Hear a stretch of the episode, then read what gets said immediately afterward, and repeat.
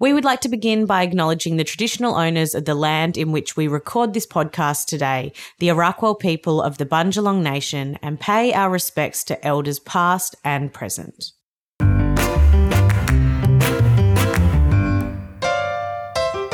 Hello, yummy mummies. Welcome to Beyond the Bump, a podcast brought to you by Jade Caldwell and Sophie Pierce. This podcast is targeted at mums, mums to be, and women in general. And gents, feel free to have a listen too. It's a place to have real discussions and ask real questions, no matter how hard, with honest and authentic people. The aim is to have you feeling lighter, more supported, and more understood after every listen. Now, we can't promise that it will always be kept PG, so please be mindful around little ears. Here we go. Well, well, well, the time has come, everyone, ladies and gentlemen. we are finally recording Sophie's Finally. and Pearl's birth story. She's a month old. What do you mean, finally?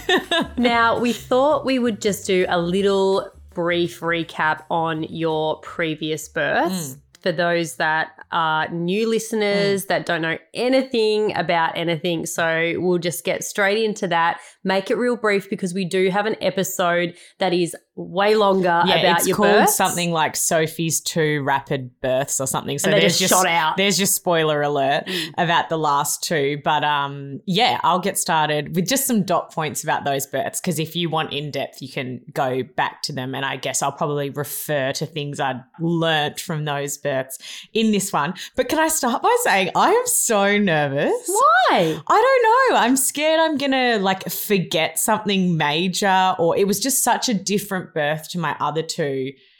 You know, spoiler alert, Goldie's birth was an hour and a half. There's not too much you can forget. you know, Yeah. like True. things basically progressed by the 15 minutes, whereas this is a bit different. But yeah, I don't know. I'm I'm nervous. I wrote down some dot points last night actually, and I sent them through to my absolutely amazing midwife that we had for the birth. And I'll obviously get into her in the birth story, but I sent her through the dot points and I was like, is this kind of what happened? Or do I have some like skewed view of how the birth went? And I guess your birth story is what you remember and what you make of it anyway. So it doesn't really matter what anyone else in the room thought. But she's like, no, no, no, that is the general gist of what happened. Um, so I've got them here in case baby brain fully takes over. And just so you know, no one else really knows the birth Totally. story, so you can make up some crazy I ass story, like, and we'd oh be my like, gosh, she was out within 30 minutes and I had an orgasmic water birth. the end.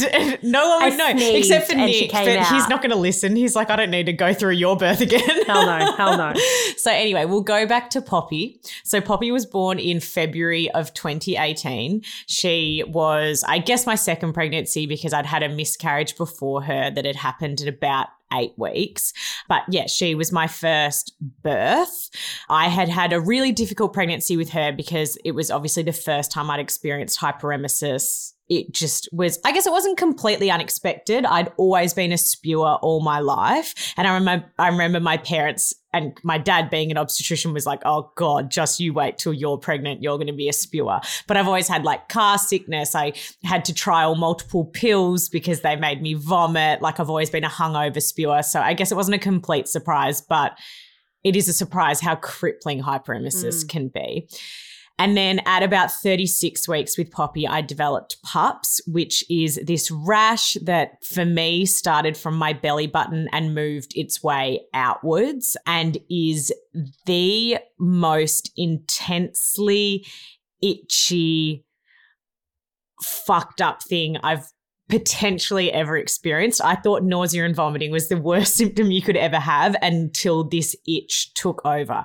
And I was 36 weeks pregnant. As I said, she was born in February. So where I live was so hot.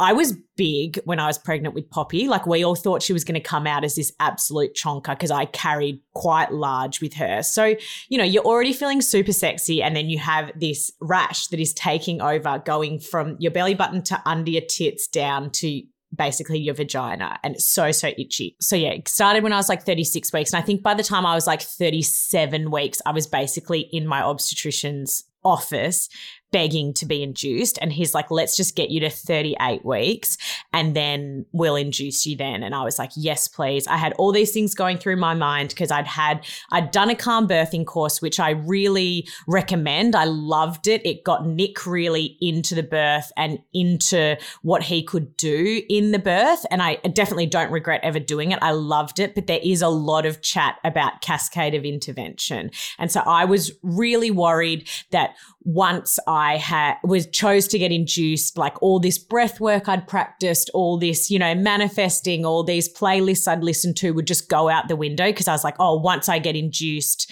not that there's anything wrong with these things, but I was like, it'll mean that I have to get an epidural and it'll mean I'll definitely get an instrumental or definitely end up having a Caesar or whatever. And I just kind of like spiraled in my head, whereas I should have just been in my head being like, that's one decision you've made and you have to make that decision for your mental health because you cannot go on and let's just see what happens from there. So anyway that happened. I made the decision to get induced at 38 weeks with her. I went into the hospital that i had all three bubs at 38 weeks in the afternoon and they gave me prostin gel which is a gel that they put up onto your cervix to ripen the cervix and get it ready and another thing was that with Poppy, my cervix had done like nothing. Like it, it did not show any signs of being about to go into labor at all. So they gave me that at 4 p.m. and then they gave me that at 10 p.m. And some people, the Prostin just gets them into labor as it is, or like me, I slept soundly all night. I'd actually been given some a steroid injection, which normally you wouldn't have to give at 38 weeks because it can be given if you're going into labor prematurely to help mature the bub's lungs. And I'm not quite sure why I got it when I was already 38 weeks pregnant. Like you're due, you can assume that you'd be fine. But actually getting the steroid injection really helped with my itch. Oh. So it was the first good night's sleep that I had had in such a long time because actually the night before I went into labor, I didn't have any itch. So it was great.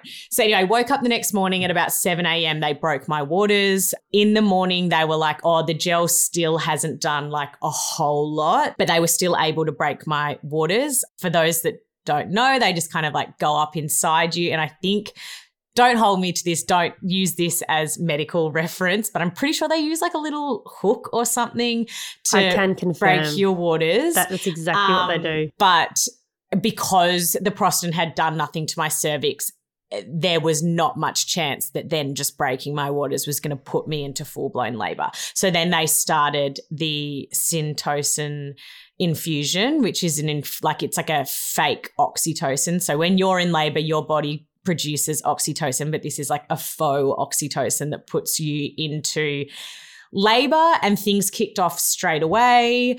I was able to use my breath work, all my manifesting, everything, even though I was induced. It was definitely intense. You know, everyone was like, induction is so much more painful than natural birth, but I had nothing to compare that to. So I just went with it. Her labor ended up being about six hours, so pretty fast for a first labor. And I remember getting checked after about five and a half hours, and they checked me and they were like, You're five centimeters dilated. And I was like, Holy shit. Like, I've been going for five hours. I'm only halfway. That means I've got five hours to go. I can't keep going on like this. Like I literally, I cannot keep going for another five hours at this intensity. And I remember Nick going, Oh, babe, maybe. And, and I said, Oh, I want an epidural. Can you please call the anaesthetist to come and give me an epidural? Maybe I didn't say please, and maybe I didn't say it quite that calmly. And anyway, so Nick turned to me and he goes, Maybe you're just wanting an epidural because you're transitioning. And I turned to him and I was like, I'm not fucking transitioning. They just told me I'm five centimeters. Like, I'm not transitioning. The midwife literally walks out of the room to call the anaesthetist to organize the epidural. And as she steps out of the room, I get this overwhelming urge to push. Ooh. And Nick was like, oh, what was that? Like, because you know how you sound. Like, I went from like breathing through the contractions to all of a sudden basically mooing. I like to take on a mooing Mm. sound. Can you give us an Um, example? No, I'm sure if I upload a, a reel, there will be some mooing in it that you'll all be Good. able to enjoy. Funny story Goldie the other day was watching the end of Pearl's birth because Nick just set up like a, a phone in the corner to film it.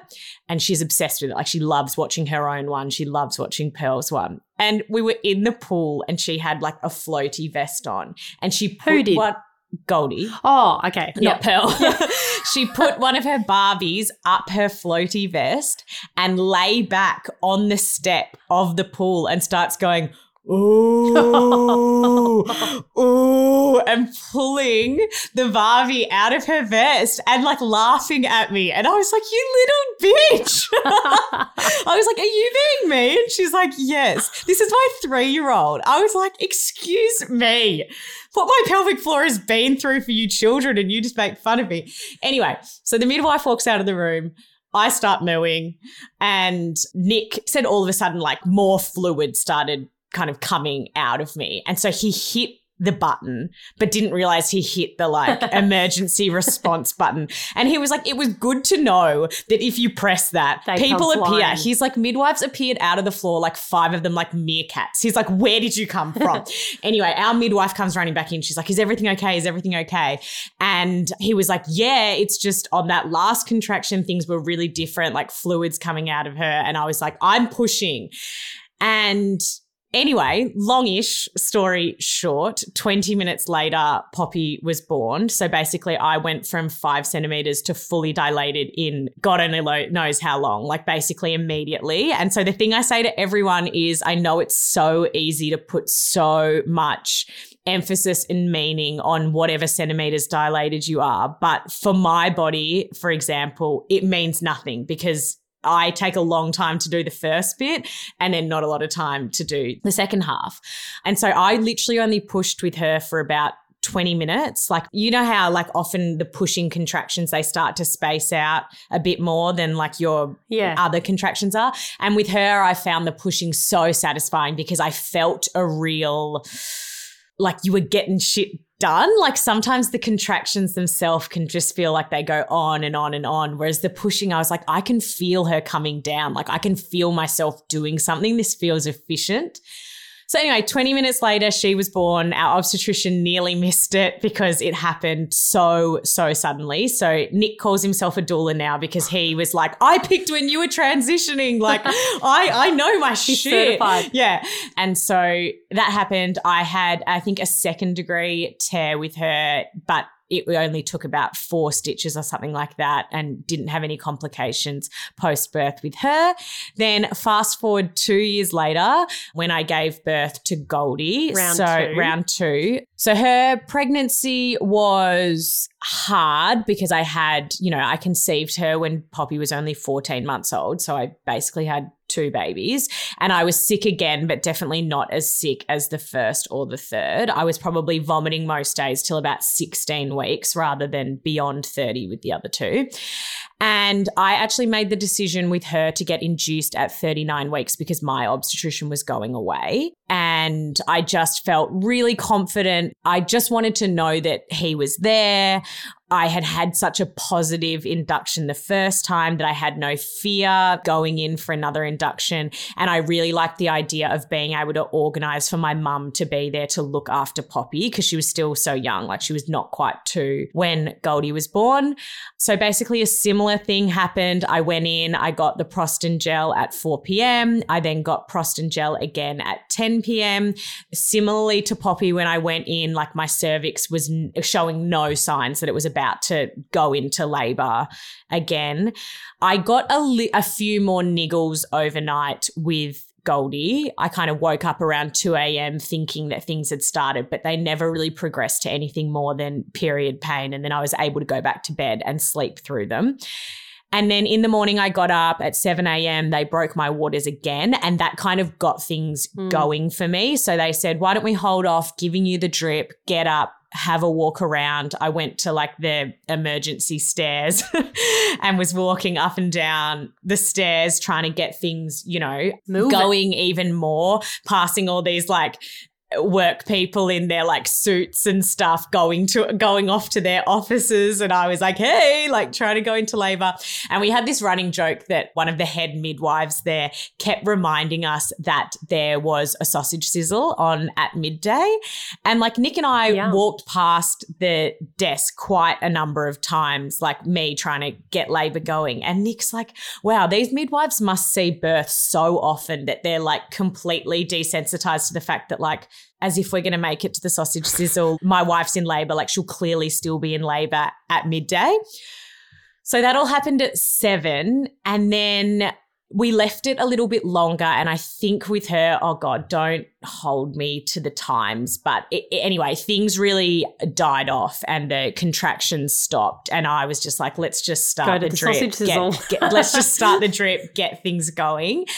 And so I went back into the room, got put on the drip. Um, for those that don't know, the one downside of being on the drip, or the one downside that I see for me, is you have to be on continuous monitoring. And the drip is obviously like on an IV pole. So it can feel really immobilizing. And that's, I would say, for me, one of the downsides of being induced is it is a bit more difficult to stay active during birth. But I feel like I've always managed to.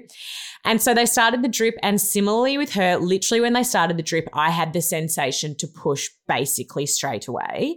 And I remember thinking, because they checked me and they were like, no, like you're not fully dilated. And I remember thinking, oh, is this what a posterior birth feels like? Because it felt really just different. But I think it was actually that I was dilating so fast.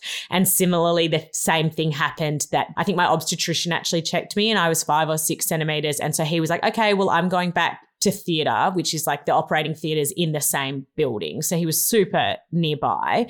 And he literally got to the lift and her head was on show. Mm. And this, so the entire labor from the time the Sinto infusion started to her being born was about an hour and a half. Wow. And she was born, obviously, it was really important for me to not just like push, push, push, push because the perineum hadn't had time to stretch. Like she literally went from Zero. you know, me being five centimeters dilated to her basically out. So breathing through the pushing can be really difficult because obviously every fiber in your body is telling you push, push, push, and you're trying to just like breathe and allow time for it to open up.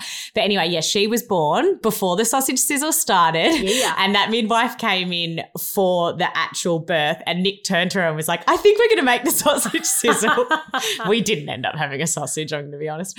But yeah, she was born, and I actually didn't need any stitches with her, despite her being a really, really fast birth. Three years later, we will fast forward to now, 2023. And now you can slow down. You were like, I'm going to really, really quickly say all that so it okay, fits in. I will slow down. yeah, because I don't. But- I knew all that, so I'm like, yeah, yeah, yeah. yeah, yeah, but like now, boring. yeah, Can see you glazing over.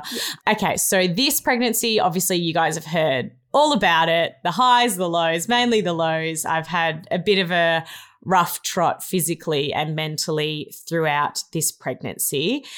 Oh, I actually will say that with Goldie's birth, we had a midwife called Claire, and she was like, I call her like my guardian angel. Like she was one of the most incredible people I've come across in my life. Just the space she created for Nick and I was so, so amazing. Anyway, I had jokingly spoken to her throughout this pregnancy, being like, How do I make sure, you You're know, on. you can be my midwife? And like in a private hospital, you can't really do that because they're rostered on. She wasn't my private midwife. Like you have a private obstetrician and kind of whoever's there is there. And towards the end, she started saying to me, If you let me know when you're in labor, if it can work, I will try and be there. And she's like, Don't worry. If you message me and I'm like in the middle of something and I can't get there, I'll be completely honest and tell you. Like, don't feel bad. Message me at any da- time of the day or night and I will try my hardest. And I was like, okay. I was like, oh my gosh, I wanted to be there so badly. Like, hopefully it just overlaps with her roster and that kind of thing. So, anyway, obviously, this whole pregnancy, everybody has told me after having a one and a half hour birth with Goldie, like, or don't accidentally have her at home. Like, oh, make sure you have towels at home just in case. Make sure you've got towels in the back of the car. And, you know, Nick and I had spoken about, and we'd spoken with our obstetrician, we're like, okay, what amount of contractions per 10 minutes or whatever do I get to before I call the hospital? Like, what do I class as early labor how do you want me to come in? And he was kind of like, if you're getting contractions, good going contractions once every 10 to 15 minutes, I want you to come in because you're really like at risk of a side of the road delivery. Yeah. and so that's kind of what I'd been thinking the whole time. And it didn't go that way. And it wasn't till after I had her that everyone all of a sudden was like, oh, third births are notoriously unpredictable. I'm like, why did no one tell me this beforehand? So if you're pregnant with your third, obviously, if you've had positive births before, I want you to go into it thinking you're going to have another positive birth, but don't get hung up on this whole like, I'm going to have my baby in 20 minutes thing because that was not the case for me. and me. the expectations can really set you up for failure, or not for failure, but to feel a bit defeated during it because you feel a bit like, what am I doing? Yeah. Like, my body knows how to do this quickly. Why is it not happening? Anyway, so I'd been really honest throughout this pregnancy that I really wanted to go into spontaneous labor. And it was something that, you know, Nick and I have made the decision that this is our last child. As a family, we cannot do pregnancy again. It was a really tough time on every member of our family. So I was like, I would love to know what going into spontaneous labor feels like because everyone says it feels so different to an induction. I want to, you know, have that thing in the middle of the night at home where your contractions start and you turn over to your partner and you say, Baby, grab your pillow. I think we need to go to hospital. And it sounds beautiful, but I don't think it's my story. I had that wasn't oh, my story either. Yeah. I I don't know whose story it yeah. is, but I had a week, a week and a half of literally every evening thinking I was going into labor. I had messaged Claire, this midwife, a couple of times being like, this is what's happening. She said back, she's like, look, it sounds like early labor, but you know, maybe just try and get some rest and then you'll know like if you can sleep through it. She's like, you're not going to sleep through your labor. No. Don't worry. And that was a real mental hurdle for me. This probably started at about 39 weeks and went until I was like maybe 40 plus a couple of days. Mm. And it was just that on top of you know, everyone when you're around your due date, I know they mean well, but it kind of started that people started being like, oh my God, you're still pregnant. Oh my God, can't you just get this child out of you already? Da da da da da. I had quite a lot of family up here waiting for me to go into labor just so that there was people here to look mm. after the girls. And I just felt like a lot of pressure, not because anyone was necessarily putting pressure on me. I feel like I put that pressure on myself, but I was kind of like, I'm wasting everyone's time. Like they need to get back to their life, all this thing. And it had just been a really long pregnancy and I was just really ready to meet her. And then once I hit, you know, a couple of days after 40 weeks, like all these I guess they were Braxton Hicks, but they felt like more than that. They just stopped. Like I wasn't having them anymore. And at the 39 week and the 40 week appointment that I had with my obstetrician, like he couldn't even do a stretch and sweep on me. Like that's how not ready my cervix was. He couldn't even get in anywhere to sweep because I was like one centimeter, if that, and still like. And how did you feel defeated when you had so that? so defeated because, especially when I went in for my 40 week appointment, because I had been having a week of you know, every evening being like, like one evening to the point that I was like, Nick, I need you to get up because he was like packing a couple of pairs of shorts and some jocks to go, like maybe a t-shirt too, to be respectful of everyone else in the in the ward. But Surprise he, but he jocks. was just kind of like, I can chuck them in if and when things get started. But I was like, no, I think we're on here. Like I just for my peace of mind, I need you to get up and just get that bag together now. Then we put our bags in the car because I was just like, I want to know they're in the car. Like everything was so ready to go. And then to go through all of that and then to get to 40 weeks, go in and be checked and to be told, I can't even do a stretch and sweep on you was really, really deflating. So at that appointment, my obstetrician and I had a conversation. He's like, What do you want from here? And he was really great. Like, he did not push me into anything. He was just happy to let things go or for me to decide what I wanted to do. And I was at the point at 40 weeks where I was like, I need to know where the end point is, even if things happen before that. So I said, look, how about we book in an induction for the night that I flip over to 41 weeks? I was like, I've always said that I'm kind of like happy to go to 41 weeks. For some people, that may just be like an arbitrary pick a number out of anywhere type thing. But for me, that was what I was comfortable with. I was like, if I get get to 41 weeks, I'll feel like I've really given this a red hot crack to go. So that happened. I was really relieved to be booked in and just to know that, like, that may not be the day that she comes, but at least I mm. know at the latest she will be born then. At about 40 and four, I'm pretty sure it was, my entire being changed it was a Sunday and we went to the beach that day. And I was, all I can describe it as is like the most severe PMS I've ever had. Like, if someone looked at me in my brain, I was like, you are so fucking annoying. Like, if someone breathed, if the girls just were themselves. I was just like, you are all so irritating. Like, I just was so over everyone. I also, all of a sudden, was starting to really second guess myself in terms of what I felt was a tightening versus what I felt was her movements. And all of a sudden, I just felt this incredible like and i hope this doesn't upset anyone who you know has had issues with reduced fetal movements or anything like that but i just felt this overwhelming responsibility that I was the only one who could feel her movements and I was the only one who could know if there was something that had changed. I can't even describe it. It was like I had this just impending sense of something's not right. And mm. I kind of, for a day, stupidly ignored it because I was just like, if I go in, like, I'll probably get induced, like da da da, which is just silly. Like I should have just listened to that feeling more, but I just felt so ready for her to be on the outside so that other people could not be responsible for her because I feel like she's so much my responsibility now, even that, that, she's out. I don't even know how to describe it. It's just like to look at her and know that she was safe. Totally. It was just this real feeling. Anyway, so that day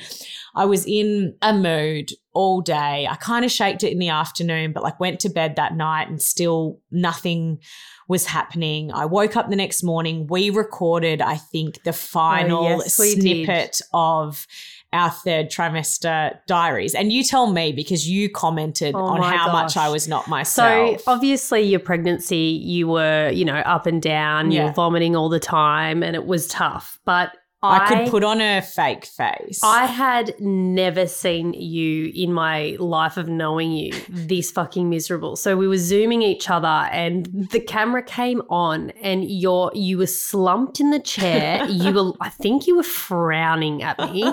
And I was like, hey. And you were like, yep. And I was like, are you okay? And you're like, nah.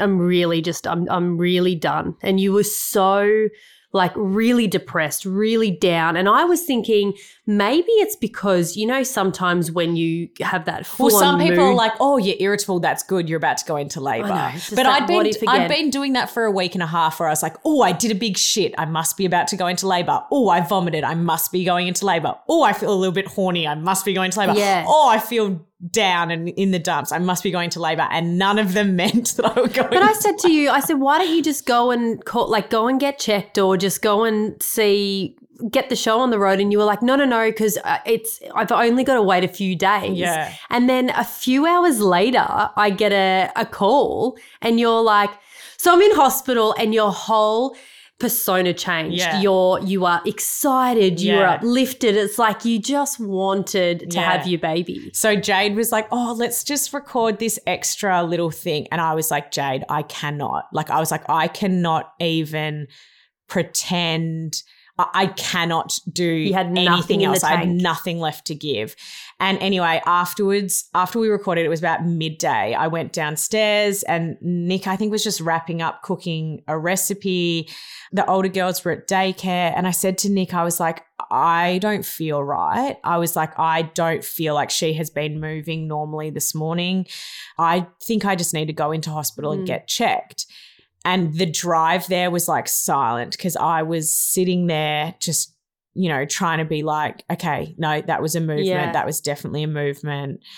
You know, it definitely, she definitely wasn't up to like normal movements in the car, but it was just this car ride that was not, yeah. And can I ask, because I've only gotten to 38 weeks with all three girls, Yeah. does the baby slow down in movement when you get to like 40, 41 weeks? I don't know. Like, I feel like I've heard they have, but I also don't want to say that because I don't want anyone to ever ignore No. their being like you know. Just I, go with your yeah. gut. I I was just like I don't want to think that this is because she's like running out of Yeah. room or whatever because I just want to like this doesn't feel right to me.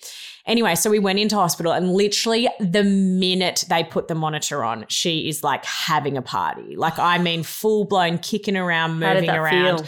Such a relief. And they were like, don't worry, it happens every time. I mean, and I've seen it when I used to work as a doctor. Like, there would be parents who would bring their kids into ED and they'd be like, he hasn't been walking on his leg for two days. And they would literally run into the ED department. Or, you know, they've had a fever for this long and they come in and they're in the best mood ever. Like, it happens. I totally get it.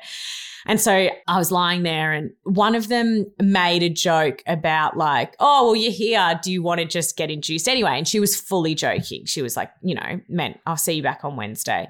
And then she walked out of the room, and Nick and I got chatting. And Nick's like, what do you want to do? He's like, because you're not well. Like, you've really changed. And he's like, to be honest, after that car ride and after you coming downstairs and saying things aren't normal, he's like, I'm not going to be comfortable going home Mm. until this baby's born. Like he's like, he's like, if you don't want to have her tonight or whatever, he's like, we can go home and that's fine. We can come back on Wednesday night or whatever it was. But he's like, I'm not going to be comfortable until she's out either.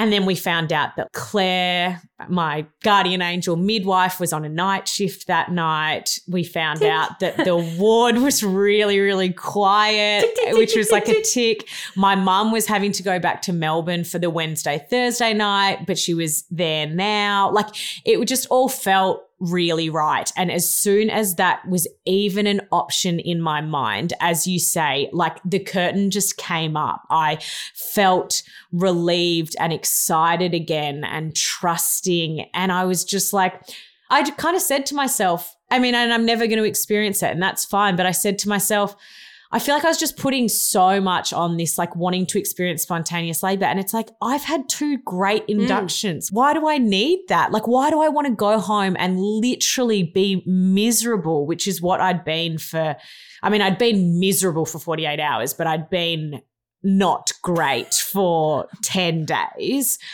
I was like, why am I doing this to myself? So, anyway, we made the decision. Mum brought the girls up in the afternoon after daycare. So I got to see them and like tell them what was happening. They were super excited. I was like, you know, either tonight or tomorrow, mum's going to have the baby. You can come in tomorrow afternoon, da da da da. They were so excited. It was so nice to see them because I was like not feeling in the right state of mind. I was like, I just need to Mm. see them before I go through this experience. And yeah, and so then they put the Prostin in at four o'clock, and I actually lay down and have it had a nap because I was like, you know, if things pick up, I want to be rested, and I hadn't really slept well for days, so I had a big nap. And then at ten o'clock, they did the Prostin again, the gel on my cervix, and basically straight away that got contractions started Ooh. So I guess now it starts. now I've got to think about what actually happened. yeah. So anyway, they started, and over the next kind of few hours, I was up. We were still in our postnatal room, like we weren't in the birth Yeah. suite. And they got as close together as like every four minutes. Sometimes they would spread out to a bit more, like every six, every seven, every eight minutes. But they were really, really bearable. And as soon as they started, I put the tens machine on, which we've spoken about, And how was about it? before. It was so good, and I had never used one before. Can you explain And so it is? basically, what it is is between contractions, there's these kind of what feel like electrical pads that you put on your back, four of them, one on top of the other on each side. So you've got like two on your left and two on your right in kind of like the small of your back. And you have a like a remote that you hold on to, but you can hang it around your neck on a lanyard. And basically, between contractions, it does like quite a soft, like buzz into your back. And then when you're having a contraction, you basically press the burst button and it gives you stronger, longer. Sh- it's not a shock. I don't like, and and it Does it, hurt? it's uncomfortable, but nowhere near as uncomfortable as your contraction, but it distracts you from your contraction. Right. And part of it is, I think that as the contraction starts, it gives you something to do in terms of you press the button. And it is uncomfortable. Like, I feel like if you just were not in labor at all and put it on and put it on full ball, it would be really uncomfortable. It's basically to trick your pain pathways and it being like, I'm going to distract you from the contractions by giving you like a distraction in your back. But it was so good. I, I used it the entire labor. I stopped using it when I was pushing because I needed to concentrate on the pushing and the pushing was more intense than anything that a tens could distract you from. But all the times that I was having contractions, I used it and I loved it. But because I kind of had the remote in my hand or around my neck, I completely forgot to use the birthing combs. So I did say I was going to come back with a Ah. review about them, but I actually Yeah. never ended Can't up using all. them. Sorry. And I will not be giving birth again to tell you. So we can ask someone else. But yeah, so they started, but they were really, really manageable. Like I was like, oh, is this kind of what natural contractions feel like? Like I'm definitely progressing, but this is so bearable. And this went on for like a number of hours. After about midnight, I'm pretty sure it was, I made the decision to go into the birth suite because things sort of started to ramp up and they were every four or so minutes. And sometimes I would like feel the need to push. And I was like, oh my God, we're about to have this baby. And that was like the easiest labor ever. And then around 3:30 they started to separate, like they started to not feel as intense. They were like every 8 or 10 minutes. And my midwife ended up saying to me, "Why don't I just check you? I won't tell you where you're at, but if we haven't progressed that much, maybe it's time to just like lie in the bed and try and get some rest because I'd just been like so Yeah. active the whole time trying to keep things going. Like I was bouncing, I was boinging, I was all over the place. And she's like, How about we just check? Because if you haven't progressed that much, even if you don't go to sleep, she's like, I feel like you should just lie down for a little while and just like, if you happen to fall asleep, then obviously things aren't progressing that quickly, da da da da. And she checked me and she kind of looked at me and she's like, I think you should have a rest. And I was like, Okay, yep, okay. I'll have a rest. And So so, I lay this? this is like 3:30 in the morning ish Oh, and, and so I'd been going since like 10, basically. So I lay down and I was still using the tens as I was lying down. And Nick went back to our like room because I just stayed in the birth suite and was like, I'm just going to rest here. And he's like, okay, I'll go back into the room and like have a nap. And then like, eh, the midwife can easily come get me if things pick back up again. And I was like, yep, sweet, that works. Everyone's having a rest. So I lay down and I was still using the tens through the contractions as I was lying there, but I was feeling like I was kind of rejuvenating a bit. And then at about 4 a.m., I felt during one of these contractions this like pop, and I was like, oh God. What was that? Like this, like pop in my tummy, and I was like, "Did something just become detached? Like, what was that?" But there was no pain or anything. And then just after the contraction, I like rolled over and just this like all these waters gushed out of me. And I was like, oh my God, my waters broke on their own. Like, what the hell? And yeah, there was just like waters everywhere. And so I like called my midwife back in and I was like, oh, I think my waters broke. And she's like, yeah, they definitely did. And they, the contractions kind of picked up from there again and became a bit more intense, a bit closer together. So I was like, we are on. We are on like Donkey Kong. The I adrenaline back comes up. back. Yeah, I started being active again. And one of the funniest things was my midwife went into the postnatal room to get Nick, and he was in such a weird sleep. So she knocked on the door and she's like, he had no idea where he was, no idea where he was. And she goes, Soph's waters have broken. And he was like, Pardon? And she's like, her membranes have ruptured. Like she, she tried all these different ways to say her waters have broken. And he's like, Pardon? And he, she said he was looking at him like freaking zombie apocalypse, like no idea where he was, who she was, what he was meant to be doing. And he said she he just she, she just walked out of the room. She was like, I need to get back to her. Like I'm you're on your own. And he said he just got this overwhelming feeling where he goes, I have this feeling I'm meant to be somewhere. so he got up out of the bed and was like, got his bearings and was like, oh my God, this is where I am. Because he must have been, because he'd only been asleep for half Yeah, an so he hour. he have must have been been in some weird state cycled. of sleep. Anyway, so he came in and things kind of increased from there till about 7 a.m. And then at about 7 a.m., there was like a changeover of staff. The like Not your sun midwife? was up. Did well, she she was meant to leave at seven, and she had a she had an appointment that she was meant to get to like quite early in the morning. So she was like had to leave right on the time of her shift finishing. And obviously, I wasn't going to be a bitch and be like, you have to stay. But in my mind, I knew mentally that I needed her Yeah, to you were stay. Like. I was, I felt like we were getting towards the end. And I was like, I knew that she understood that my body went from like nothing to something really, really quickly. And I needed someone there. And look, the midwife that came on probably was just as able to Hmm. do that, but I was really attached and I really felt like she understood how my body gave birth way more than I did. And I was like, I need someone there who's going to remind me that if they do an examination and it's not what I want to hear, that they're going to be able to remind me and be like, Sophie, with you, the number does not matter. Or like, this is exactly what you did last time. And you know, not to get in my head because by this point I was really starting to get in my head. Like I was like, Goldie was born in an hour and a half. Mm. How have I been going for, you know, nine hours at this stage and feeling defeated because like throughout this, I would have stages of like feeling like I needed to push, but then nothing would happen. And there were so many times that I like got down onto my knees on the floor and they would like put a mirror under me with like a torch and I would like feel the need to push, but I definitely like wasn't there yet. And so it was really this mental roller coaster mm. where it had just been going on for so long, but the contractions weren't, it was like they weren't intense enough or close enough together to like properly get things going. They like just weren't quite there.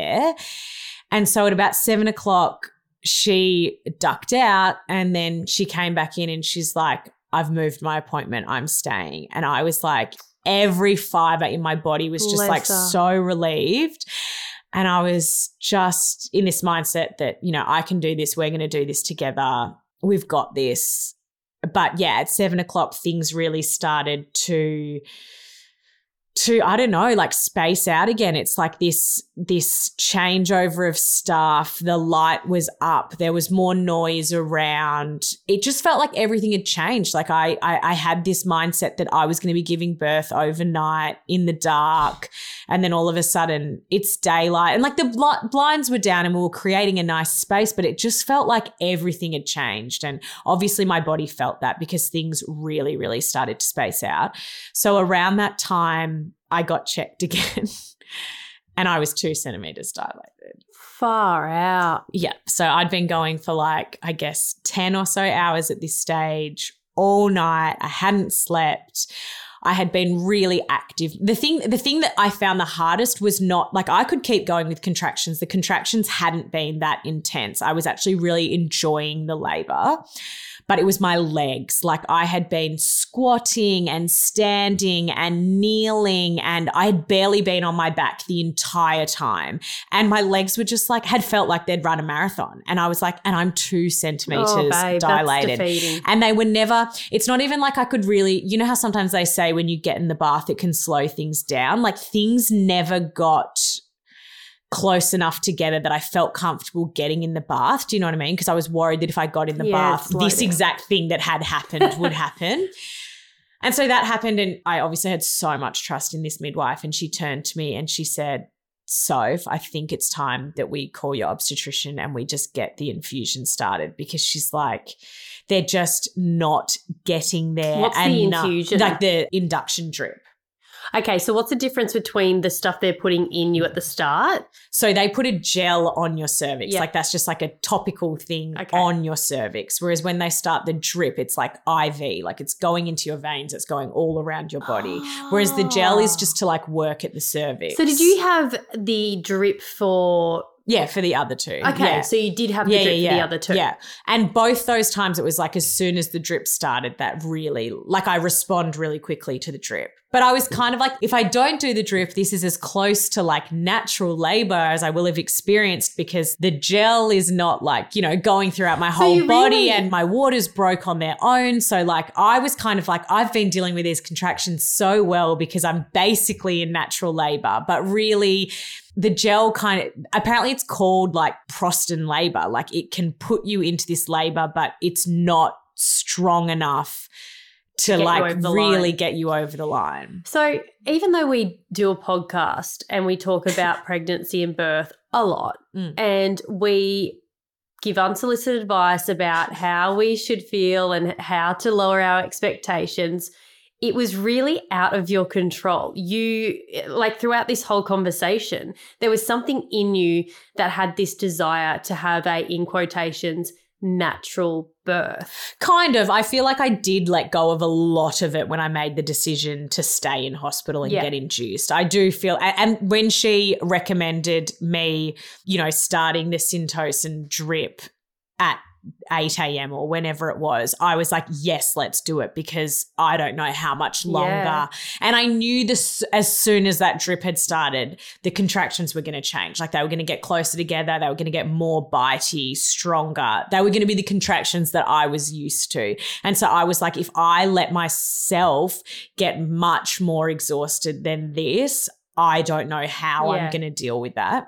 So yeah, at about I think at around eight thirty, the drip started. My obstetrician came up and saw me and checked on me, and I, I think he checked me. It's a bit of a blur by this stage because it's a bit of a blur.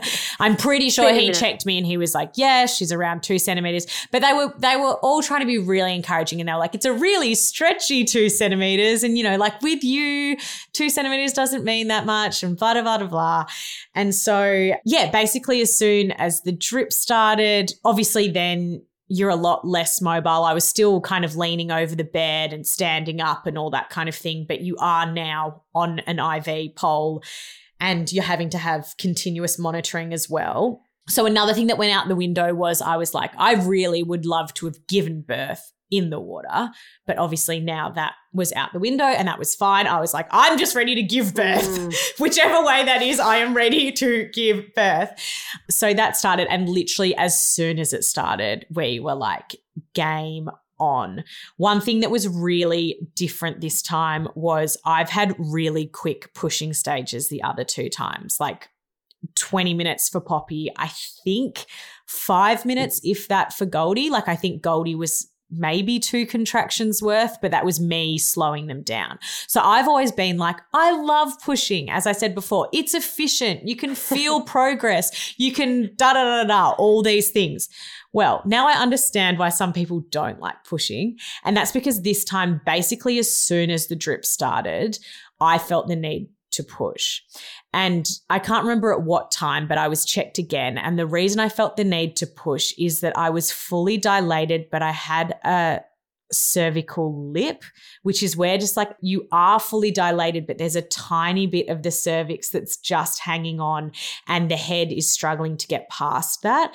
So I had nearly two hours of feeling the need to push, but nothing happening. And so I was pushing and I was like, why can't I feel that descent? Like, why can't I feel that descent that I'm used to? And I had to really fucking go deep. Like I was leaning over the bed, just like so many affirmations, like, you know, you're going to meet your baby soon.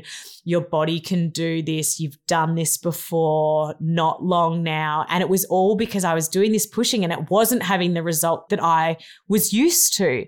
And you're giving it every fiber in your body and nothing is happening. And they all could hear that I was like making all the right noises. There's this like, this lump that comes up in the Mm. base of your back. I think it's like the rhombus something or something. Don't hold me to that. And that was there. Like everything was happening, but this lip was in the way. And my obstetrician came to check on me again because it was like really obvious that I was pushing. And I don't know if the CTG was all fine or whatever, but he came in and saw me and he's like, Yeah, there's still a lip there. So I'll go back and I'll come back in a sec.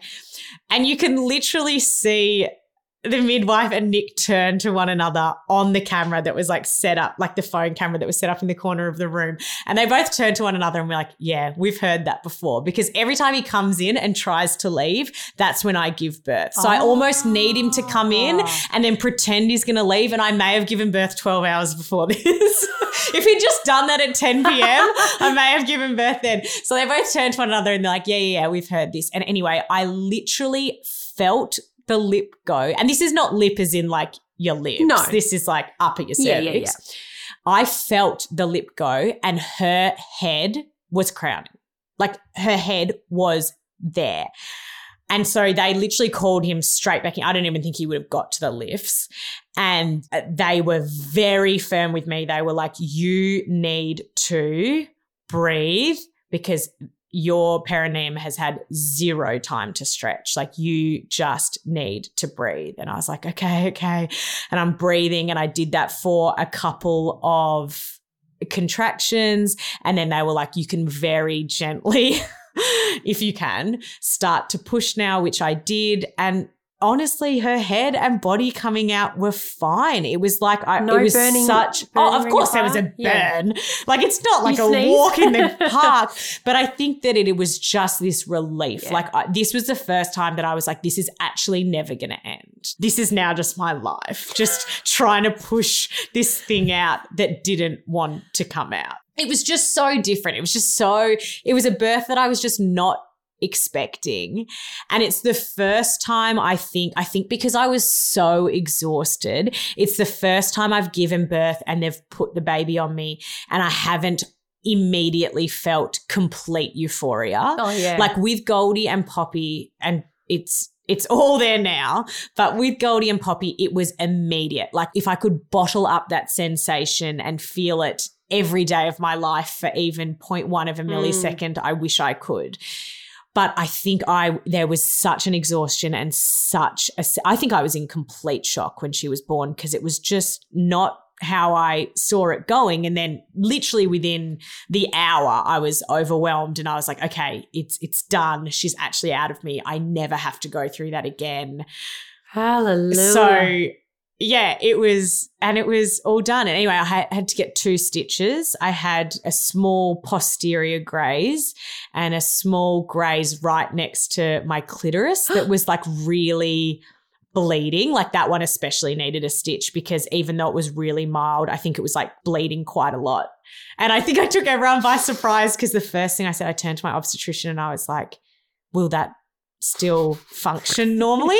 And he turned to me and he's like, I can't believe you're even thinking about that right now. And Nick was like, I'm so stoked you're already thinking about that. And I was like, no, no, no, no. I'm just thinking Yeah. about the future. Like, if Nick gets a vasectomy, we're finally able to have carefree sex. I don't want my clitoris to be out of action. And he's like, no, don't worry. That will all work fine. And I was a bit like, oh my gosh, that's going to be so painful after birth. And it wasn't. But anyway, as soon as they passed her up onto me, I was like, this kid is huge. Like compared to me, I'm a small human. I'm 160 centimeters tall. Like I'm not very big. And they passed her up, and I was like, how did she fit in me? She is the size of my torso. And obviously, I had at least an hour of skin to skin, and that was all good. She did need a little bit of like an aggressive rub when she first came out because she was quite mucusy and Mm. took a little bit to breathe and just needed a bit of stimulation to get that going. And then she was fine. And she was definitely mucusy for kind of the first 24 hours. You could tell she had some fluid. But yeah, after an hour or so, they weighed her and she was 4010 grams. So just over four kilos. And Pearl, I, you little bopper. you little chonker. And the thing that was amazing is, you know, Poppy was exactly three kilos, Goldie was exactly three and a half kilos, and then Pearl was four kilos. So, like, an incremental increase Yeah. of 500 grams is a lot. Yes. So I said to Nick, if we weren't done already, there is no way you were impregnating me with a 4.5 kilo baby. Like, it's not going to happen. But yeah, it was really funny because before I went into labor, I was chatting to my midwife and another midwife, and one of the other midwives was telling me how much she hated being pregnant as well. And I was like, oh God, I hate pregnancy. And I said to her, but I love giving birth.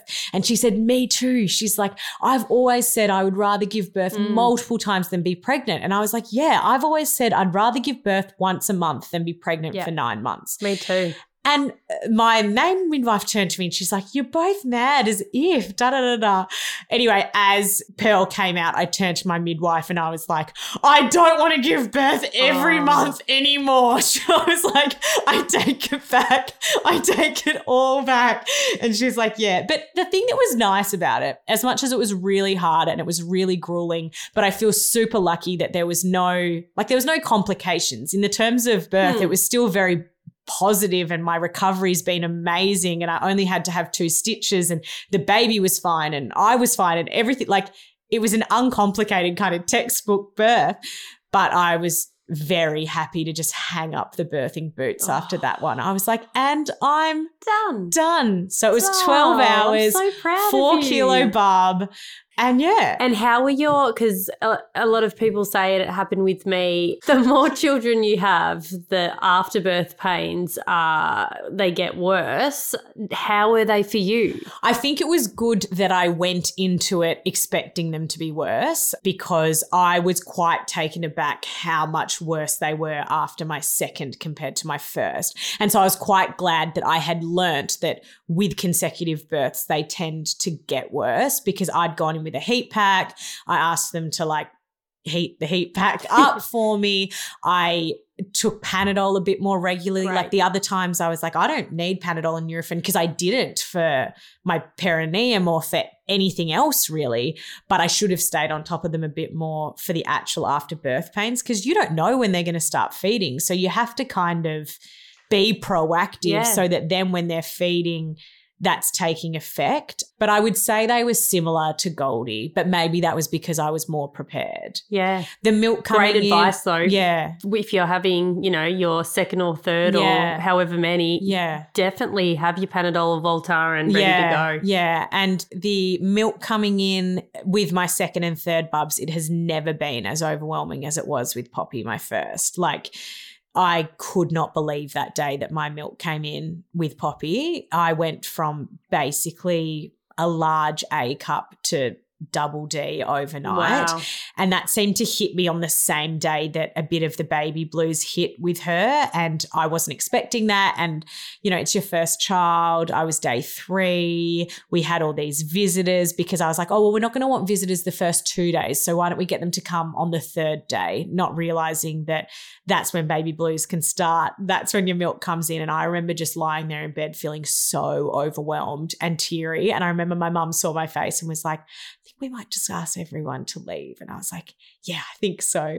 So this time, the milk coming in wasn't too overwhelming. I've been amazed how quickly, with the third, I mean, in my case, it m- might not be for everyone, but how quickly my milk has regulated. Like, even when I'm due for a feed, I'm quite comfortable. I can definitely feel they're harder and I can feel which boob I'm due to like, like, feed off. But it's not that, yeah, that like, oh my God, Rock wake hard. up so you can feed. And I remember with with Poppy, it was like they were these balloons that she couldn't latch to Mm. because there was no give. Like there was no ability for her to get on the nipple because the boobs were so hard that it was like if I forced her on too much, she might fly across, like literally bounce off them and fly across the room. Oh my god, I'm about to have a letdown because I'm talking, Yeah, you're about, talking about it. boobs. Whereas this time, you know, I think it's a combination of me being more confident with breastfeeding, Pearl being bigger, Pearl being more cooked.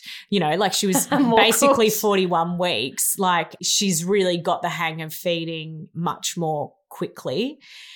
And yeah, the the weeing and the pooing wasn't too wasn't too bad. What about on your clit? well, well, no, it was fine. It must have just diverted So around didn't need to my spray a bottle of water no, while you're peeing? No, and I was really scared for my first poo because Yeah. all th- this is way TMI. Yes. But hey, we're here.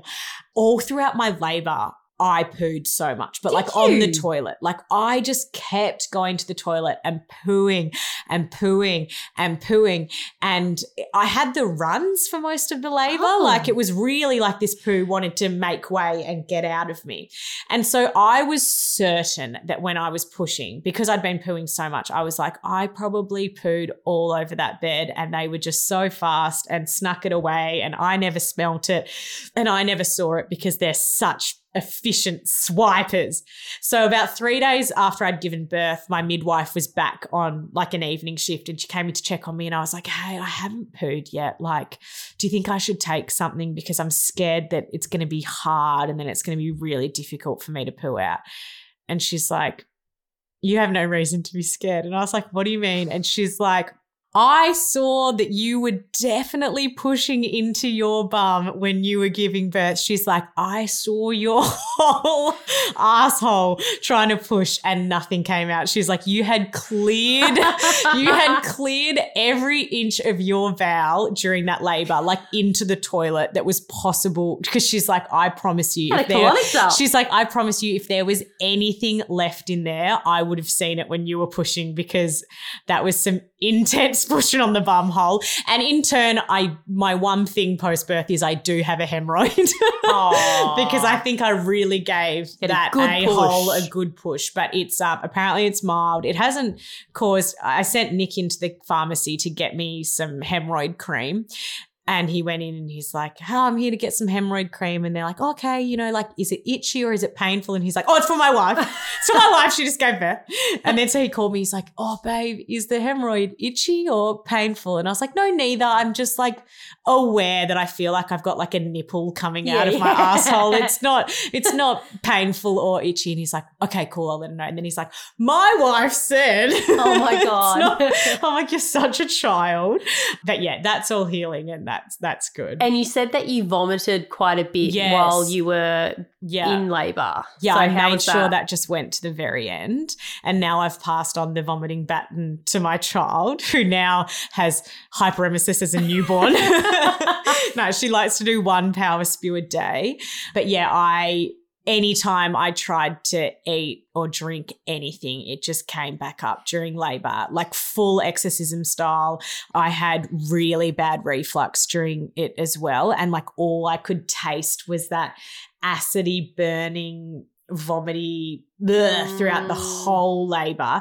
And actually, that was one of the things that was so good when they started the Synto drip is they gave me some fluids as well Yeah. because I'd basically not been able to keep like a couple down. of sips of water here and there, but like I'd been very active for a solid like 10 hours by that point. So as soon as they started the drip, and I will say, I don't even know if I said this back, but uh, so after the drip started, she was born two hours later. So Yeah. once that had started and was really like we were on, it was really fast. Like it was two hours. And do you want to explain to people who have had hyperemesis or morning Oh. sickness how you felt as soon as you gave birth? I would love to explain this to every person that has ever felt nausea or vomiting in their pregnancy at all because you are reborn.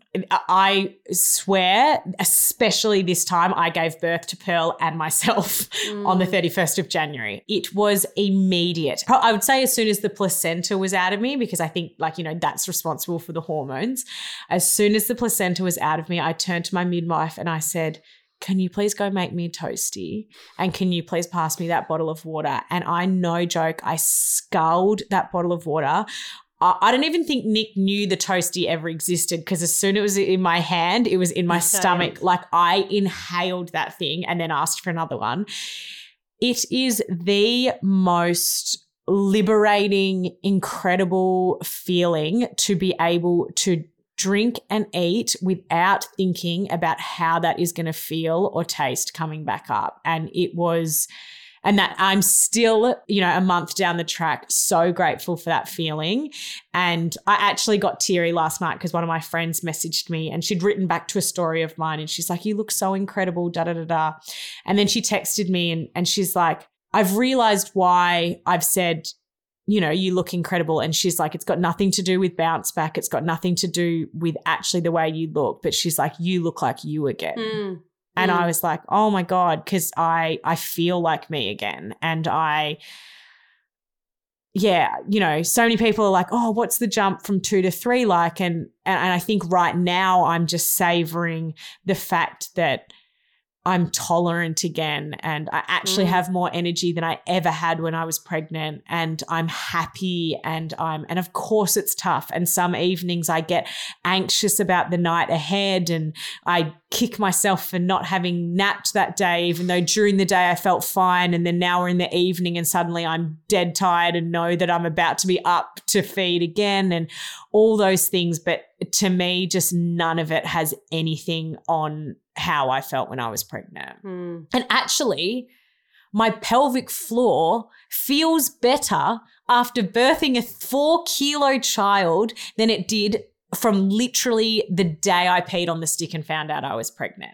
Like, I was certain I was going to have a prolapse after this pregnancy because I really felt that I had Mm, one. Wait. And I'm still going to get checked up at six weeks with my physio, but I can actually sneeze more confidently now than I ever could when I was pregnant. How's that? And it's just crazy. Like my pelvic floor feels so much lighter and stronger than it did even when I was early pregnant. So it's baffling. I'm just so happy. I think like every pregnancy and every situation is so different and you just you don't know what you're going to get. You don't know what size baby, you don't know when it's going to happen, how it's going to happen and I think that is the most exciting thing about birthing a child Well, they because say you just ha- yeah. have no idea. And they say having a child, you know, you have to surrender. But uh, to me, that surrendering comes well before you have the child.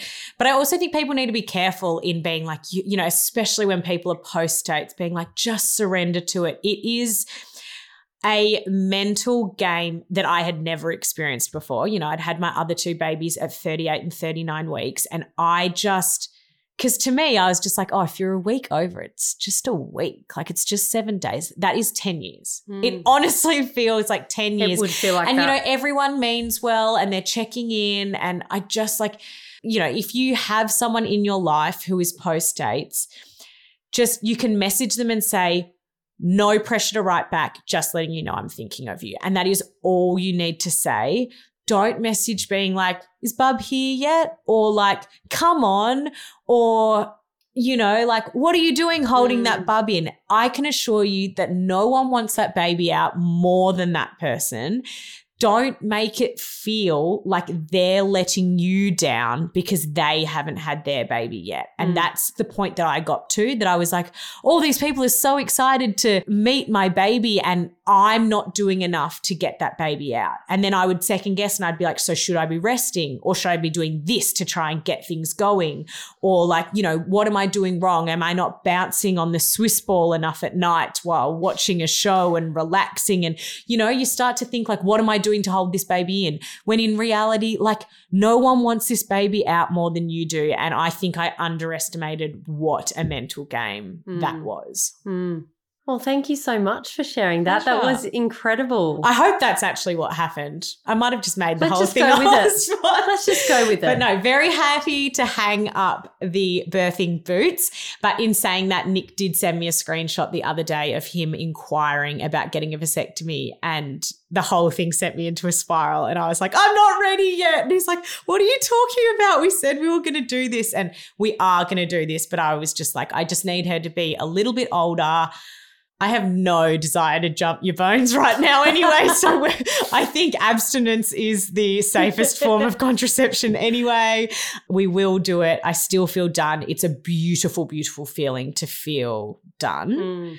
And Content. yeah, really, really, Your family really content. So yeah, and fuck, it's full. Fucking hell. So full. Love you guys. Thanks for your enthusiasm about me telling this story. And yeah, Bye bye. Thanks for listening to this episode of Beyond the Bump. If you enjoyed it, please subscribe and give us a review. If you didn't, good on ya. You can also follow us on Instagram at beyondthebump.podcast to stay up to date on behind the scenes and future episodes. We'll see you next week. Bye bye.